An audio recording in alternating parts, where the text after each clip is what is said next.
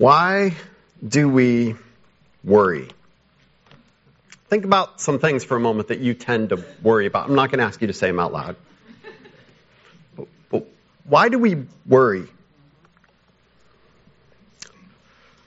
Sometimes we see crime rising in our area, or we see political systems falling apart. Why? Why do we worry about that? We see the economy struggling, prices rise, common sense seems to be vanishing. Why? Why do we worry about that? We watch our kids make choices that we're not sure we can protect them from. We see loved ones get sick and go through difficult physical issues. Why do we worry about that? These are difficult things. I want to be careful. I'm not trying to insinuate that we should be uncaring or unfeeling about these things, but I want to hone in on that idea of worry. What is it that, that crosses over into worrying about these things? I believe that worry comes from having a sense of not having control. And, and to broaden it, a sense of things being out of control. Not just our control, but of any control. It's all falling apart. Nothing's going to work out. No good thing is going to come. And we worry. I believe that deep seated and constant worry is a sign that we are looking in the wrong direction. And so I've called this sermon Look Up. We need to hold on to something greater than the situations in our life, the situations in our family, as important as those things are. I'm never, I want to be careful. I'm not saying ignore them. I'm not saying just be happy. It's fine. It's fine. Sometimes it's not fine. But we need something in those moments of it not being fine and something in all the other moments too to hold on to that's bigger than that. Something that can give us confidence that someone is in control, that someone does have a plan, and that that someone is good and able to carry out his plan. We've been walking through scripture in this focal point sermon series. We started in Genesis. We're looking at various major themes of scripture. We looked at creation, the calling of Abraham. Uh, we looked at the Jewish people of the Old Testament, the tabernacle and temple. And we looked at these major themes of though we are in rebellion against God because of our sin, rather than just letting us go and saying, well, that didn't work out. I'm, I'm just not going to care about you anymore. God reached into human history and he said, you're mine. I'm going to have a relationship with you. And he worked through Abraham and his offspring in the Old Testament, but they still struggled with their sin. And we learned all these themes about God who is holy and wants to be with us. We sung that in the Only a Holy God. That, that sin had to be dealt with. And the sacrifices of the Old Testament pointed to a greater sacrifice that was necessary. Over the past several weeks, we've been looking at Jesus in the New Testament and the Gospels and the major themes of his life. We looked at his birth on Christmas. We've looked at who he is as the Word made flesh. We looked last week at the crucifixion and the resurrection. And, and we're about to move on to the rest of the New Testament. We're about to get to the church and, and kind of things that are extremely relevant to us today. But before we get to that, it's all relevant to us today. But before we get to that, there's one more thing about Jesus we need to talk about before we move on. Because I think it shapes, it must shape what we're holding on to as our hope today as followers of Jesus Christ. And what I believe is a great hope to those that are looking for hope and not finding it. And so today I want to talk about looking up. And I want to go back. I ended the last week with the resurrection. We talked about the significance of the resurrection. But I want to talk about what happened after the resurrection now. Because Jesus shows up and appears to various people and they see him. And he wants them to look. He, he offers them. He says, look at my hands. Look at my side. It's me. It's really me in the flesh. Jesus wanted people to know that he had risen from the dead. For 40 days, He interacts with people. In John uh, chapter 20 and in Luke 24, he appears to these women that were right there at the tomb when he rose from the dead. And that story always blows me away because if you know the culture of the day, I want to be careful. Listen, don't, don't tune me out for a second. It, according to the culture of that day, it was useless for him to appear to those women because the culture would not have respected them as witnesses. The culture of the day. Yet Jesus intentionally, I believe, I don't think this was a manner or a matter of the women just being in the right place at the right time. I believe Jesus chose to appear to the women. And here's the really cool thing as I've studied this more and more. If you were to try to make up a story, people say this all the time, oh, the disciples just made this up. You would never in that culture put the first appearance to women. Never. That to me tells me that among many other things, there is an authenticity to this. The only reason they would have recorded that is because that's what actually happened. If we go on, 1 Corinthians chapter 15, just briefly, Paul lays out some things that he taught the Corinthian church. For what I received, I passed on to you as of first importance that Christ died for our sins according to the scriptures, that he was buried, that he was raised on the third day according to the scriptures. And then he makes a list. And that he appeared, appeared to Cephas, this is another name for Peter, and then to the 12, and then he goes on in verses 6 and 7. After that, he appeared to more than 500 of the brothers and sisters at the same time, most of whom were still living, though some have fallen asleep. Then he appeared to James, then to all the apostles. And then in verse 8, he says, And last of all, he appeared to me also as to one abnormally born. I love the way Chuck Colson treats this. Chuck Colson was part of the Watergate scandal, scandal, the inner circle with Richard Nixon. And he writes, I think it's in his book, Loving God, he, he tells his testimony. And one of the things he talks about is how he knows the resurrection is true. He came to know Jesus in prison.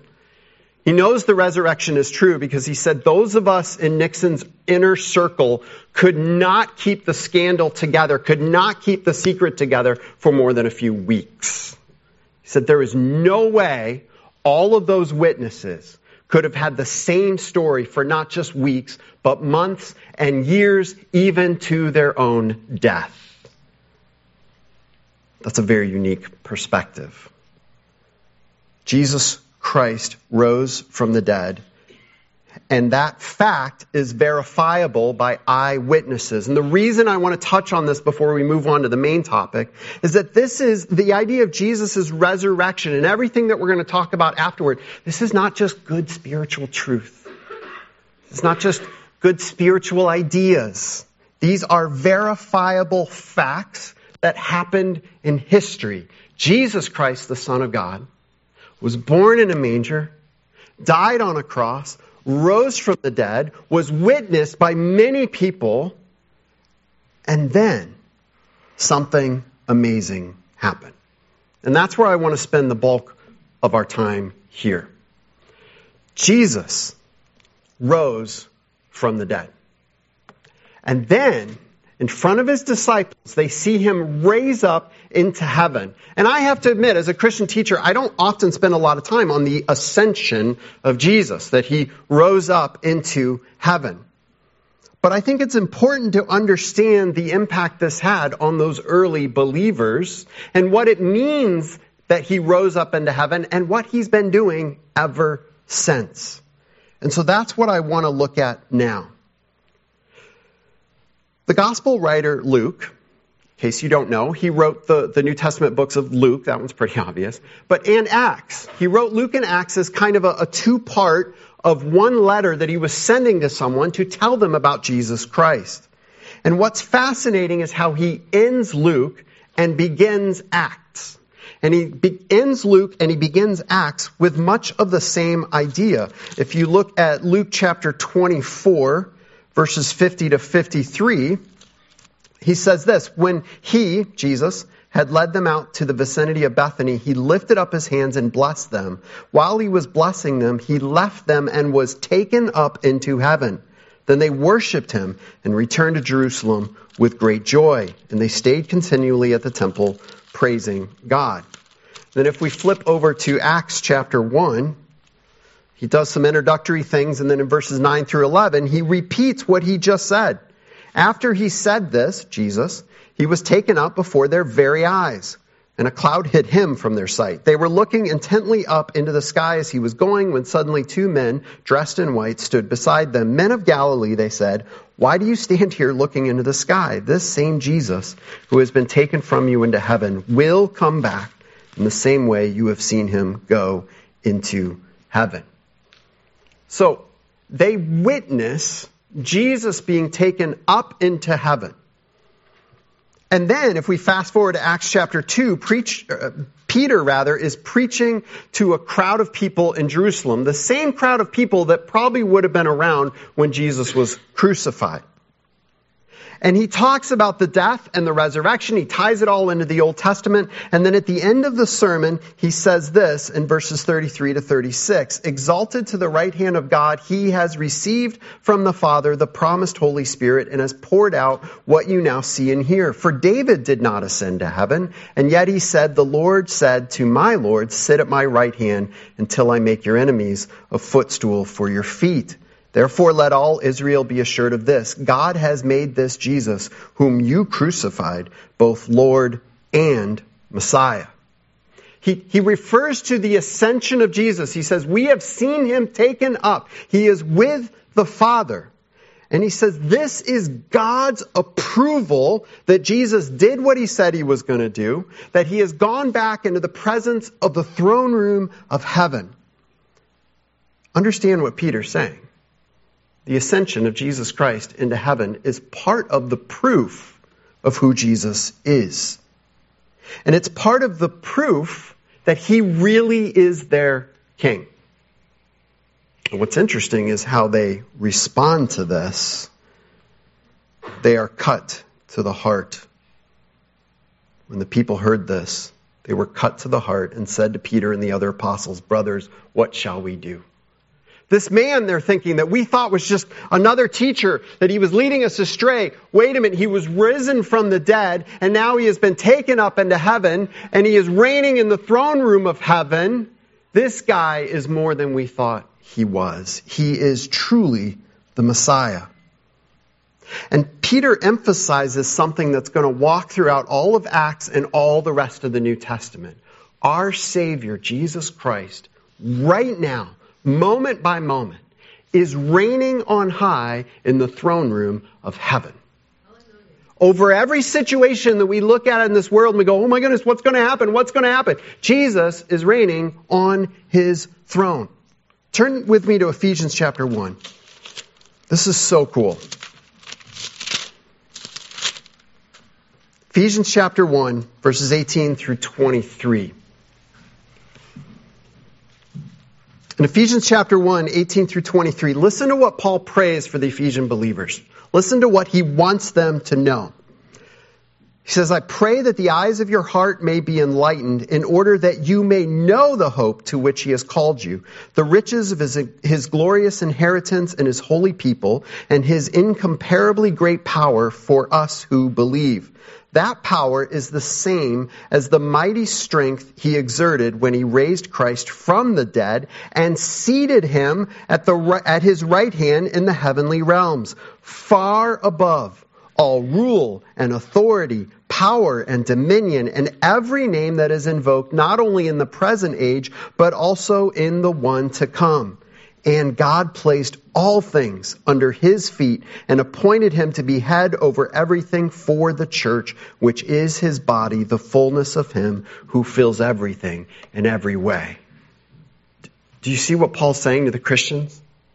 He's saying, I want you, Christians, to look at your world through the lens of the hope of Jesus Christ, knowing that he is reigning over all these things you worry about.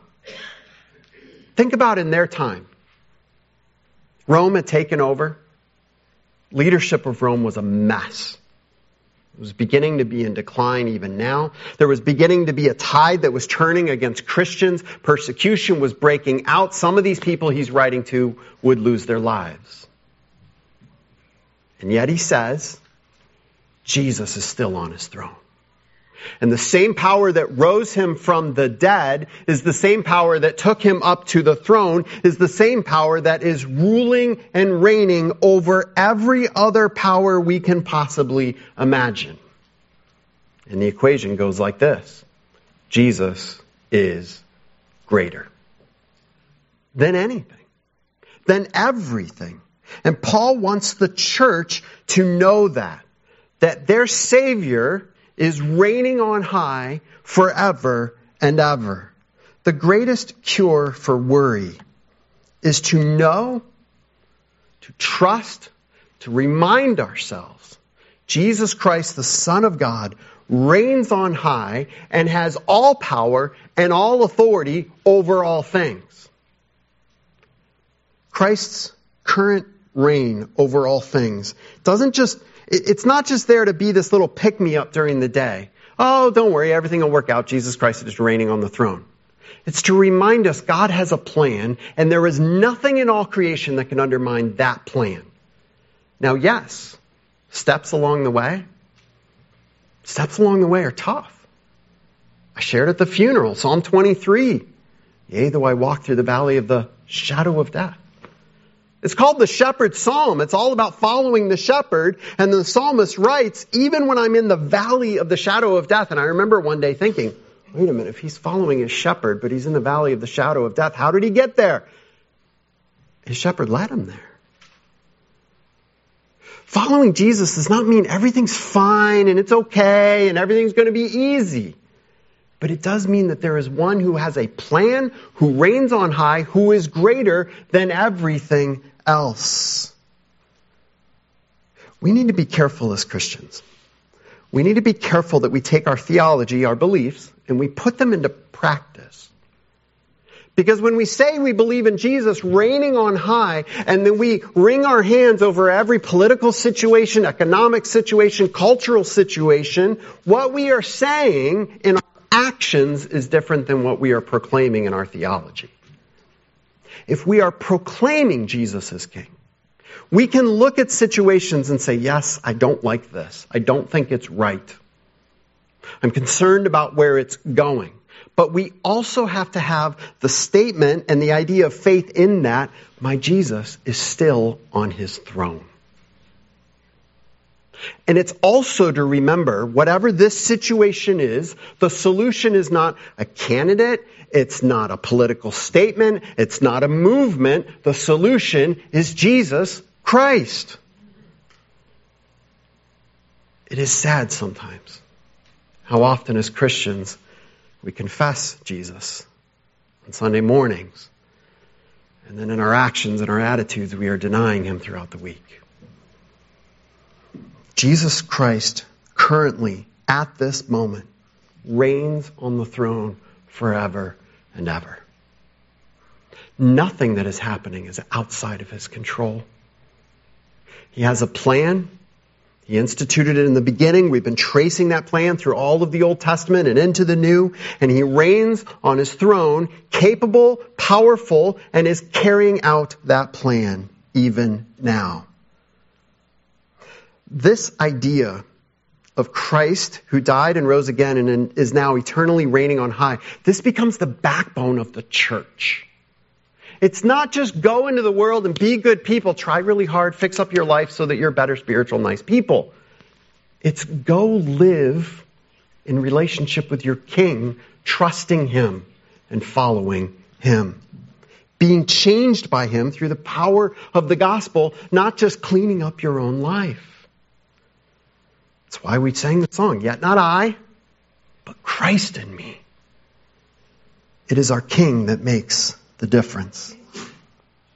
But then knowing this, Jesus reigning on high, and, and hopefully we are living in relationship with Him, saved through the, the cross and the resurrection. Now, this defines us. We have a role now. We are our King's ambassadors in this world. And so as we look up and we trust in King Jesus, we now need to look around and realize that there is a world that needs Jesus Christ. They need to know him. And we have a role. We have been chosen by God. Every child of God who has been saved by Jesus Christ, we have a role to go into this world. And so as we talk about the ascension, do you know what Jesus said right before he ascended into heaven? Turn to Matthew chapter 28, verses 18 to 20 right before he ascends into heaven, he gives us our marching orders. These are instructions he left the disciples, but they apply to all of us. And, and listen to the language that links this with the power and authority of our King Jesus. Listen to that language. Verse 18 Then Jesus came to them and said, All authority in heaven and on earth has been given to me. Therefore go and make disciples of all nations, baptizing them in the name of the Father and of the Son and of the Holy Spirit and teaching them to obey everything I have commanded you. And surely I am with you always to the very end of the age. Do you see where he starts? This is not Jesus going, well, I did my part, now you go do yours. This is Jesus saying, now understand, I have all authority. I am your king. Jesus, not me. And then look at what he says at the end. He's going to give them the marching orders. And at the end he says, and surely I am with you always to the very end of the age. This is mind blowing, life changing, church shaping. Jesus Christ, who has all authority, is with us as a church, as Christians throughout the ages, He who has all authority and is reigning on high is with us as we carry out our mission in this world. Do you know what that means? Success is certain. Success is certain. And it's not because of us, it's all because of Jesus. Because man, if the mission depended on us, let's be honest, the world's in big trouble. But the mission depends on Jesus Christ. But we are his instruments. We are his tools that he picks up like a, like a carpenter. When he's ready to hammer in a nail, he picks up one of us or a church and he says, okay, here's how I'm going to use you right now. And what we have to trust is that the one who has all authority is the one who is guiding us and directing us, and he is with us. How many times do you get in a situation at work or with friends and the subject of religion or Jesus comes up and, and you just get terrified. What if I say the wrong thing? Who am I to be preaching this or to be teaching them? I'm a mess, and if they only knew, why would they listen to me? How many times do we feel that way? What if in that moment we said, My king has all authority, and he has promised to be with me even now? Wouldn't that change the situation? The victory is already secured. Our job is to trust our King who reigns on high and simply to point others to him. I think one of the greatest examples of evangelism that, that helps me to understand it better is those that are really into sports your team does well or your team does poorly over the weekend, nobody's got to sit you down to train you how to talk about your team. And guaranteed, if you're a real fan, everybody's going to hear about it, whether they want to or not. Just telling you, if the 49ers don't win today, you're going to want to stay away from my wife. Friendly warning. She's much more of a fan of football than I am. Fun facts. But nobody has to tell you why. Because you're excited about it. And because you just want to tell people. And really, do you care if they like your team or not? No. You just want to tell them. Now, I hope we care about whether or not people want to accept Jesus. But if we could stop thinking that it's all on our shoulders to make that happen and start remembering that our King reigns on high and he has all power and authority over that person's life and our conversation and my lips and my thoughts, all I have to do is tell them about Jesus. All we have to do is be so excited ourselves about Jesus that it just pours out of us. We need to go and tell others about Jesus Christ. This one who has all authority in our lives and who can have all authority in their lives and they can trust as well. And part of the command then is to go, and maybe you've heard a better translation is, is more like as you are going. It assumes along the way of our lives, whether it's on the mission field or to work or to your neighbor's house, as you are going, we are to tell others about Jesus Christ. And look at how he says this. He says, make disciples. All authority in heaven and on earth has been given to me, therefore go and make disciples of all nations. That's really the marching orders right there. The rest of it explains what he means by that. But listen to why he's talking about disciples. Why does he use that word, make disciples? Why doesn't he say, go make people that accept me as their Lord and Savior? Why doesn't he say, go make people that pray a prayer to accept me? Why doesn't he say, go make people that will come to church? Why doesn't he say, go make better people out in the world? Why does he say, make disciples? It's a word that meant so much to them, and I'm not sure it means quite as much to us today. To be a disciple, you have to be a learner and a follower. I talked about this with the youth group on Friday night. We were looking at John chapter 1. So if it sounds familiar to some of the kids, that's why. Kids, students, that's why. A learner and a follower. A, a, disciple is a learner who follows and a follower who learns. If you are just a learner, then you're just really a student. A student can sit there and absorb information and regurgitate it for a test and then move on like it just didn't matter at all. Oh, I learned. Some of us come to church that way. Somebody said you should be here. Somebody said you should absorb this information. It's good stuff, makes you a good perfect person. Okay, I'm going to try to sort of kind of listen to the pastor, kind of maybe show up to you uh, to Sunday school and maybe to a small group. I'm just going to learn. But a follower has to put into practice what they're learning. It changes their life. But also, we can't just be a follower. See, sometimes people say, well, I'm very religious. I'm a very spiritual person. I, I think about God and I think about Jesus and I have very good intentions, but they never learn who Jesus is. They don't go to scripture and say, who does God say he is? So many well-meaning religious people today stop with the question, who do I think God is? Well, the God I worship is different than yours. See, when you come to scripture, that statement gets blown out of the water because there is only one true God. There's a famous statement either worship and accept Jesus Christ as Lord and Savior, or we remove him from the table completely as an option of someone to trust in. He is not one among other saviors or other gods. He is the one true Savior. We want followers who are learners, learners who are followers. And let me add one more category that I think is a little more applicable to us today. When he says make disciples, one of the things we need to hear is he's not saying make spectators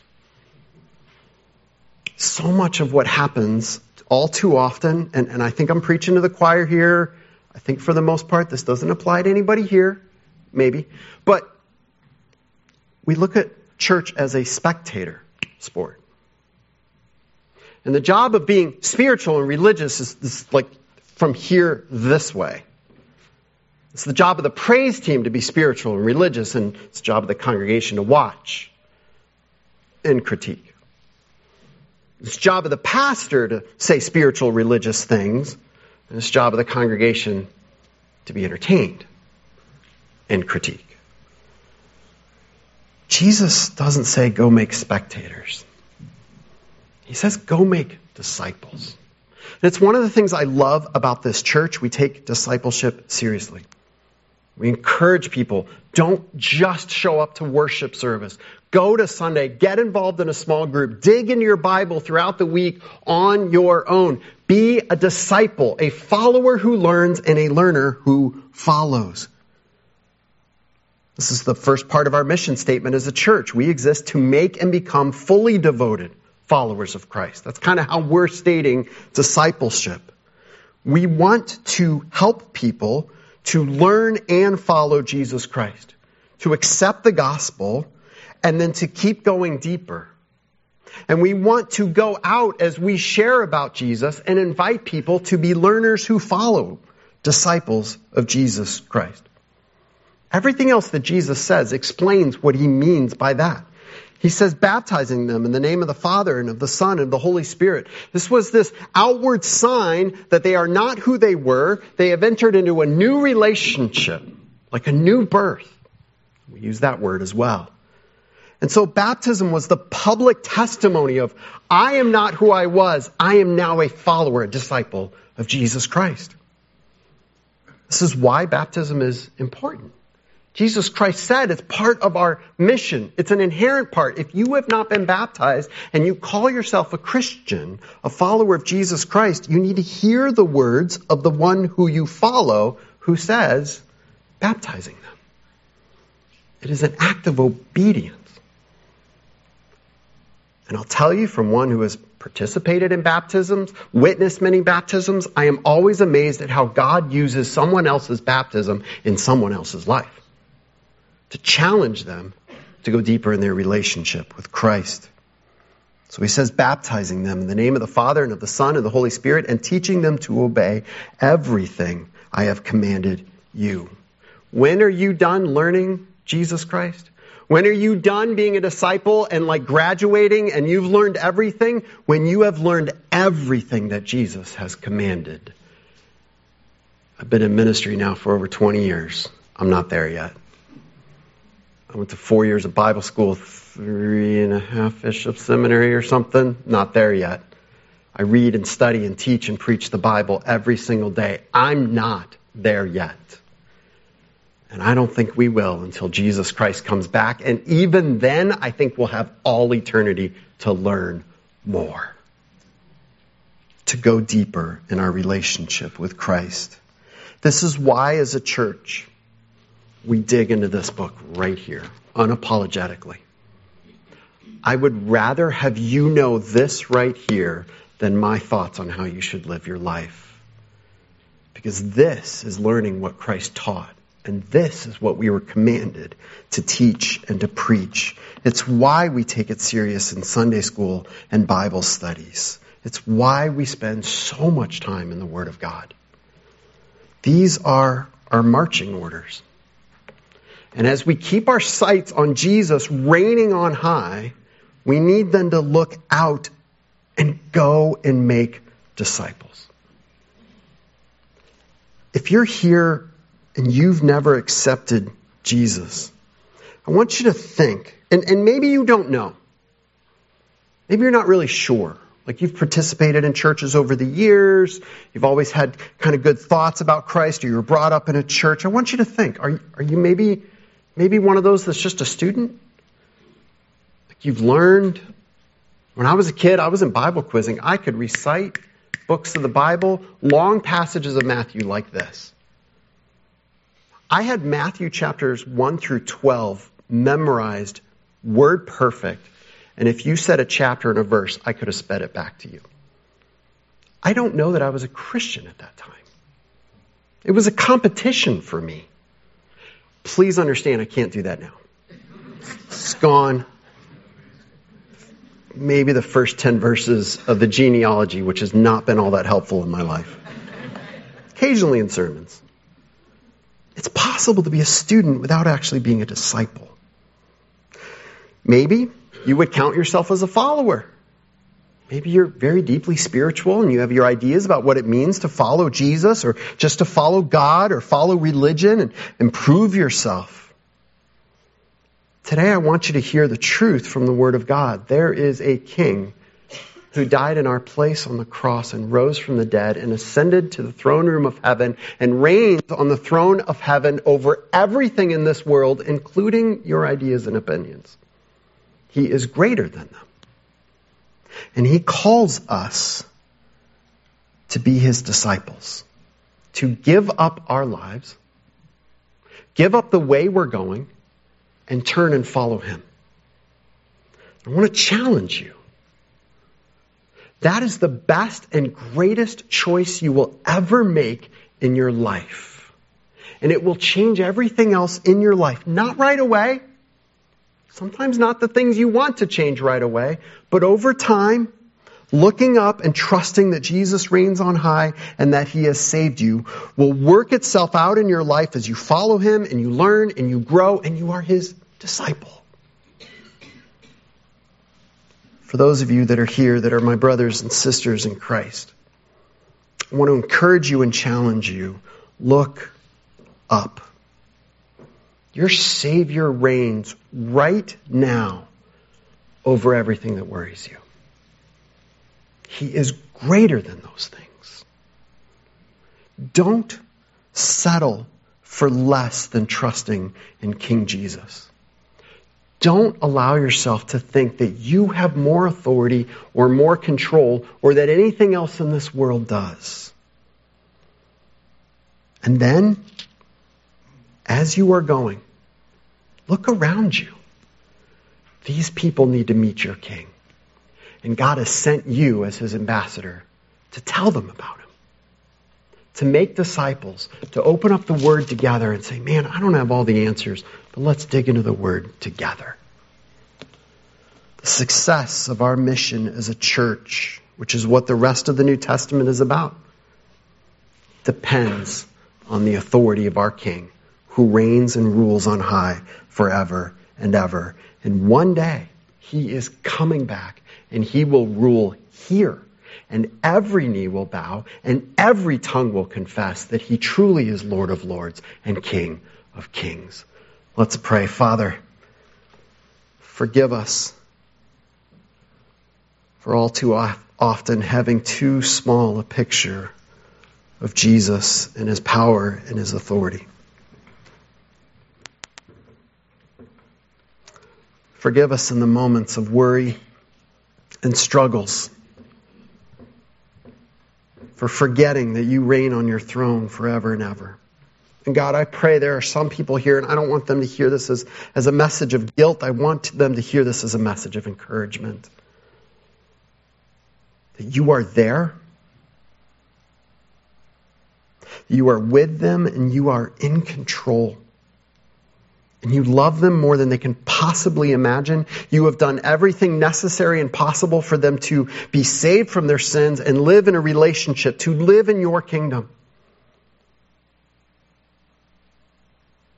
And the time between now and when Christ comes back is not a time of ultimate chaos. It is a time that you are ruling from heaven, and one day you will come back and rule here forever and ever. God, may we live in that truth now. May we be bold in our witness. May we be so excited about our relationship with Jesus Christ that it just pours out of us. May the way we trust you and hold on to hope in difficult situation be an example to others. And I pray, Father, may we understand as individuals and as a church, may we understand and take seriously what it means to make disciples. Thank you, Jesus, that you reign on high. Help us to trust in you more and more. In your name we pray. Amen.